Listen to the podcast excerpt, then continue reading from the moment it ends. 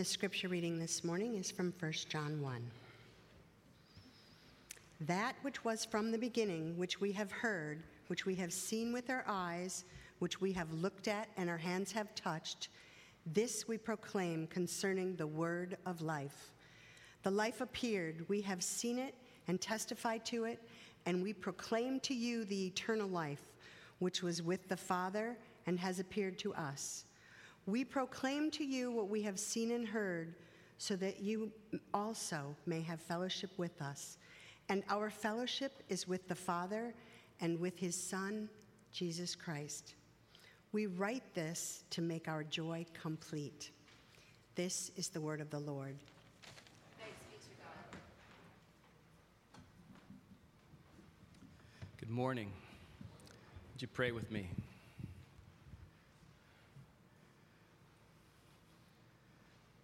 Father, we are blind until you open our eyes. We are empty until you fill us. We are lost until you speak and guide us. And so we ask that you would speak today. In Christ's name, amen.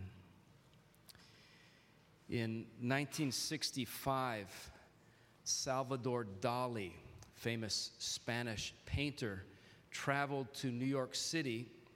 And during his trip here, he scheduled a visit to the prison at Rikers Island. There was an educational program. He wanted to volunteer his time, teach a class on painting to the prisoners. But unfortunately, on the day of the, uh, the class, he was very sick. He was unable to attend. So, to make up for his absence, he painted a painting, kind of classical Dalian image of a crucifixion of Christ, painted a painting, and he gave it as a gift to the prisoners at Rikers. That painting that was worth, I mean, worth thousands of dollars the day that he signed it, uh, hung on the prisoners' dining room wall at Rikers Island for 16 years. After which time, the prison officials began to get a little, little bit nervous having such a valuable piece of artwork hanging right there where all the prisoners were eating lunch, eating, eating dinner.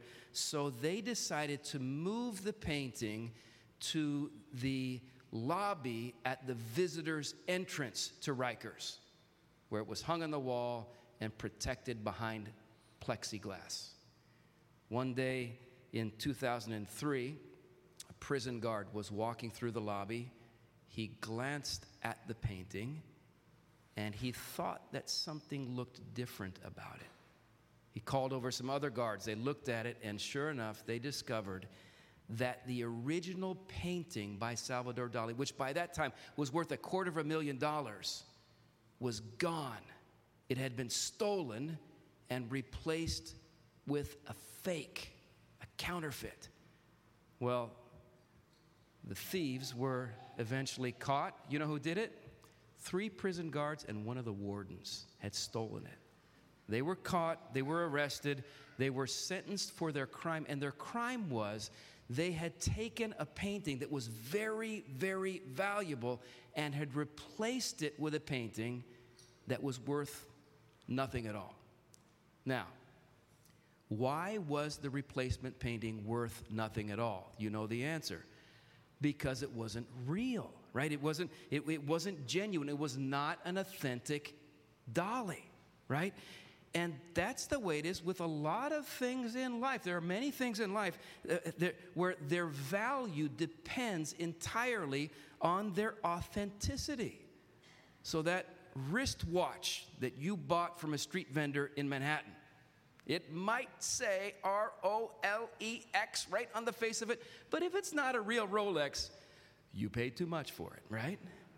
Or that, uh, that autographed baseball you have listed on e- eBay. It's going to be hard to sell unless you have what? A, a certificate of authenticity proving that that really is Derek Jeter's autograph and that you didn't just write it there yourself with, with a Sharpie, right? So that's the way it is with many, many things in life. They have no value unless they're real. Now, would you agree with me that that's also true with faith?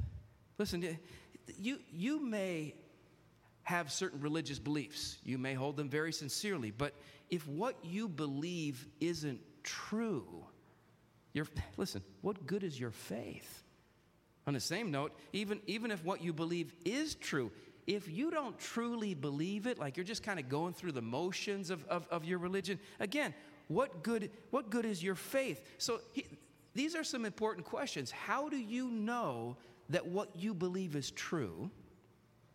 And how do you know that you truly believe it? You're not just going along with, with the crowd, right? Those, those are important questions. Those, those questions are addressed in the book that we're going to study together this summer the book of First John. First, First John is an epistle, it's a letter that was written to Christians in the early church. The author of the letter never identifies himself, but as far as we can tell, it's written by the apostle John. And the book of First John begins by talking about faith that is real. Faith that is real. And it does this by really by in two ways. It talks about an external reality and it talks about an internal reality.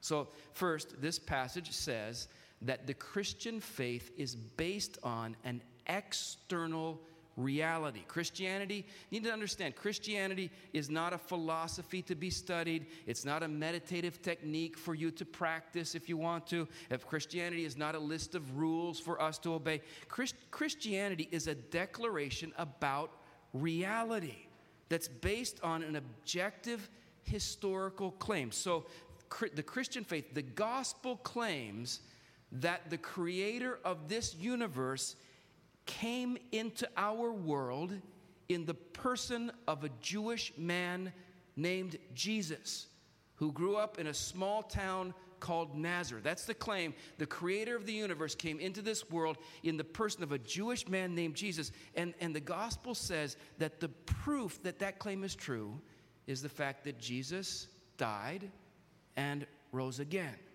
So the Christian faith, it's, it's, it's based on a claim about something that happened in our world, an external reality. Now, the question is, of course, how do we know that this claim is true? Right? How do we know that this really happened? Because people saw it. People saw this. The Apostle John, the other apostles, they were eyewitnesses of the life and the death and the resurrection of Jesus Christ. And so you'll notice verse 1 and 2. This is, this is the way the book starts. That which was from the beginning, which we have heard, which we have seen with our eyes, which we have looked at and our hands have touched, this we proclaim concerning the word of life. The life appeared. We have seen it and testified to it. And we proclaim to you the eternal life which was with the Father and has appeared to us. So John is saying, We saw Jesus. We, we heard Jesus speak. We looked at him closely with our eyes. We touched him with our hands. And he says, And we proclaim to you that he is the eternal life which was with the Father. And we proclaim to you that he appeared to us. So, what's he doing? He's making a claim about reality, a, a claim about uh, something that he says really happened in this world. Now, this is, this is important to understand. Um, there are some people who reject the gospel because they don't like it. Maybe there's some aspect of the teaching that doesn't appeal to them. The doctrine of hell, the exclusivity of Christ, just don't like that. So there's some people who will reject the gospel because they don't like it, right? There are other people who will accept the gospel because they do like it. They like being part of a church. They like the way it feels when they sing the songs. They just like this stuff. So there's some people who will reject the gospel because they don't like it. Other people who will accept the gospel because they do like it. But listen, guys, when it, when it comes to a claim about reality, it doesn't really matter whether you like it or not. Right? What, what matters is whether or not it's true. That's the issue. If, if it's true, and, and John here is saying, as an eyewitness, he's saying it is. It, the gospel is true. The life appeared. We've seen it and testified to it, and we proclaim to you the eternal life which was with the Father and has appeared to us. So the, the Christian faith is based on a claim to an external reality. Now, what if you're not? What if you're not convinced um, that that claim is true. If that's the case, Two words of advice. If you're not convinced that it's true, first, don't fake it. What good would that do, right? Secondly, I would encourage you to explore it. Read, start with this read the four Gospels in the New Testament Matthew, Mark, Luke, John, these, these stories of the life and teaching of Jesus Christ. Examine, examine the claims that people who were there in the first century are making about Jesus. As you read, ask yourself, is there, is there a ring of truth to this? I mean, you're, you're never going to, you can't prove history like you would prove some kind of scientific axiom. You have to look at the evidence. Ask, is there a ring of truth about this? And, and I would say, as you do this, don't make your main concern whether or not Christianity is something you like. Make, make your, your main concern whether or not you find um, convincing evidence that you can put your confidence in it, that it's true. So, some people, uh, you might ask, Hey, can I share my faith with you? Can I talk to you about uh, the gospel? And they'd say, Sure, that's fine. But first, before you get started, I have, an, I have a question for you. Um, what does your faith teach about human sexuality? I want to know that first. Or, yes, you can tell me the gospel, but first, before you do, um, if I become a Christian, how much of my money would I have to give away? Right? Those type of concerns. Listen, th- those are not bad questions to ask, but those are not really primary questions, are they? They're, they're not of first importance. Here's why I say that. Because listen, if Jesus didn't really rise from the dead, it doesn't matter what he taught on those subjects. He's just another guy like the rest of us. But if Jesus did rise from the dead, it shouldn't matter how you feel about those subjects. Why? Because if he rose from the dead, he is who he claimed to be. He's the Son of the living God. And whether we like everything he taught or not, knees should bow, heads, head, knees should bend, heads should bow before the king. And, and here's what John says The life appeared. The life appeared We've seen it. We testify to it. We proclaim to you the eternal life which was with the Father and has appeared to us. So that the passage says, talking about what's real, it says the Christian faith is based on an external reality, something that really happened in the world. So it's based on an external reality. Secondly, the text says, the Christian faith will lead to an internal reality. In other, in other words, if you truly come to know Jesus Christ, you're not just going through the motions with everyone else in church, you're not just doing what maybe you were taught to do in your Christian family. If you, listen, if you really come to know Christ, you trust in Him, He will change your life. If you're, if you're a real Christian, something inside you will change. So, verse 3 and 4 John says this We proclaim to you what we have seen and heard, so that you also may have fellowship. You see that word? He said, I'm, I'm, telling you this so that you will have fellowship with us, and our fellowship, he says, is with the Father and with his Son, Jesus Christ. Now, the word fellowship means intimate communion, it means a close, personal relationship. And so, what John is saying here, he's saying if the external reality of the gospel becomes an internal reality in your life, in other words, if you truly come to faith in Jesus, he is saying you, you will join us. You'll join the apostles, all the other Christians through the world. You will join us in an experience of what? Of a close, personal relationship with God. That's, that's what he's saying. If you, if you really come to faith, you will have fellowship with the Father and with his Son. So John is saying, listen, real faith is based on something real. I mean, either Jesus died and rose or he didn't, right? Real faith is based on something real, and real faith will lead to something real. It will lead to a genuine, life transforming relationship with the Almighty. Now, I, I, hope you can be here for uh, Sundays this summer as we study the book of First John. You will, you will notice that a primary reason, maybe the main reason why he wrote this letter, is because John was deeply concerned that there were some people in the early church who claimed to have faith in Jesus, but who apparently didn't really know Jesus. Their faith, in other words, it wasn't real. Maybe they themselves weren't even aware of it, that they were just kind of caught up in the movement, going through the motions, but, but their lives had not been changed. They were just going through the motions of Christian faith, but they didn't have Jesus. And John, so John wrote this letter. He was concerned. He didn't want them that to happen to them. I think if John were alive in America today, he'd probably have the same concern about Christians here. Listen, 73% of the people who live in America claim to be Christians. That's still pretty high percentage. 73%. But here's what they found. Over the, last several decades, study after study after study will reveal that there's very little difference between the lifestyle of someone in America who claims to be a Christian and people in America who don't claim to be Christians. I mean, in, in our country, those who claim to be Christians are no more likely to help the poor, help the homeless than their non Christian friends. They're no less likely to view pornography or, or use profanity in their speech than, than, than their non Christian friends. Many, many people in America who claim, profess to be uh, Christians, they actually, if you ask them what they actually believe, they adhere to doctrinal beliefs that the historical church would just call heretical. Like, how in the world can you believe that and call yourself a Christian? So I think if John were here with us today, he would have the same concern today.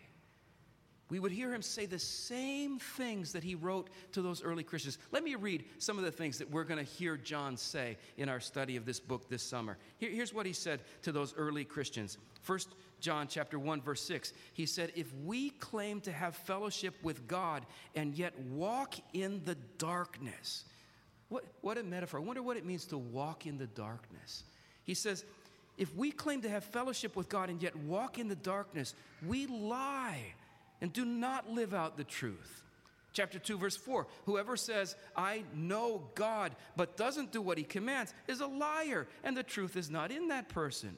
Chapter 3, verse 14 We know that we've passed from death to life in other words, we know we've really come to Jesus. We know that we've passed from death to life because we love each other. Anyone who doesn't love remains in death. And then, chapter 4, verse 8 whoever doesn't love doesn't know God because God is love. So, throughout this book, John is saying real faith will always lead to real change. Now, I want to warn you book of First John can be a little tough. I remember reading this in college. I was like, "Oh man, this is I felt so bad." It it can it, he doesn't pull any punches. It can be kind of tough. But I, I want you to understand. It's you see this at the very beginning.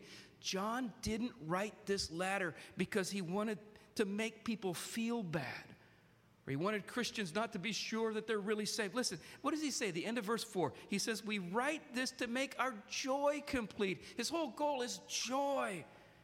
He's saying, I'm not doing this to make anyone feel bad. He's just saying, I don't, John would say, I don't want anyone, anyone in the church to miss out on the real joy of really knowing Jesus. I don't want anyone to miss.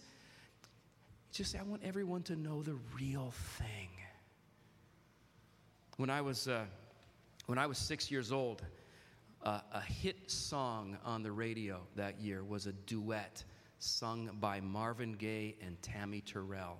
And the, the name of the song was Ain't Nothing Like the Real Thing. Even if you weren't alive back then, you know the song. It's a classic, right? So here's, here's the lyrics to the song. It says, I got your picture hanging on the wall, but it can't see or come to me when I call your name. It's just, I realize it's just a picture in a frame. I read your letters when you're not near, but they don't move me and they don't groove me like when I hear your sweet voice whispering in my ear. And then the chorus Ain't nothing like the real thing, baby. You know it. Ain't nothing like the real thing. Now, that song will be stuck in your head all day long, right? I could be wrong. But I think the Apostle John would have loved that song. I think he would have loved it. Why? Because that's the theme to this book. John says there ain't nothing like the real thing. There's nothing like it. Real faith in a real Jesus is life transforming because there is a real Jesus who really came into this world. He really died. He really rose. He really ascended. John would say, He really, right now, rules over all things. And if you really come to know Him, John says, joy, joy. There's nothing like it. Now, some people get very disillusioned. Maybe you would describe yourself that way disillusioned because there's so much inconsistency in the church, or maybe hypocrisy in the church. Maybe you feel that way.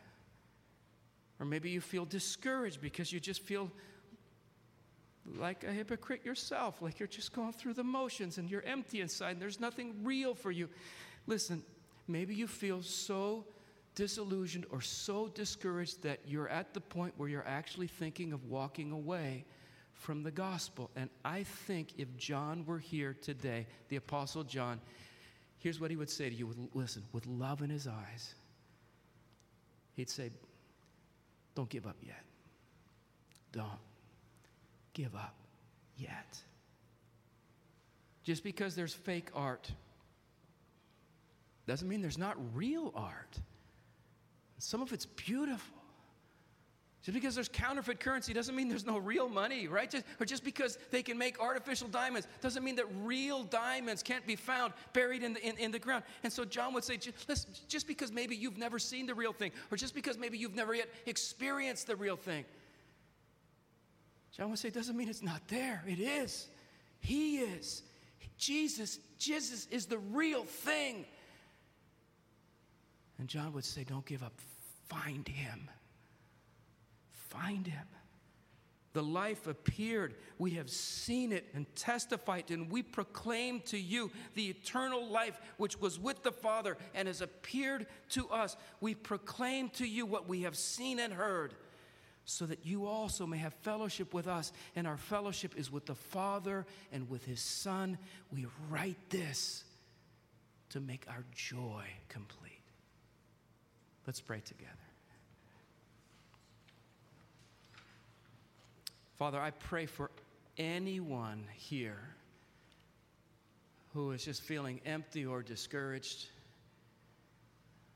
wondering if there's any truth to all of this that we're talking about today. I pray, God, in your mercy, that in coming days you will meet with them in such a real way that they will be so deeply confident of your love for them in Christ. And I pray for all of us that our faith in Jesus would grow deeper and richer and realer for his glory. Amen.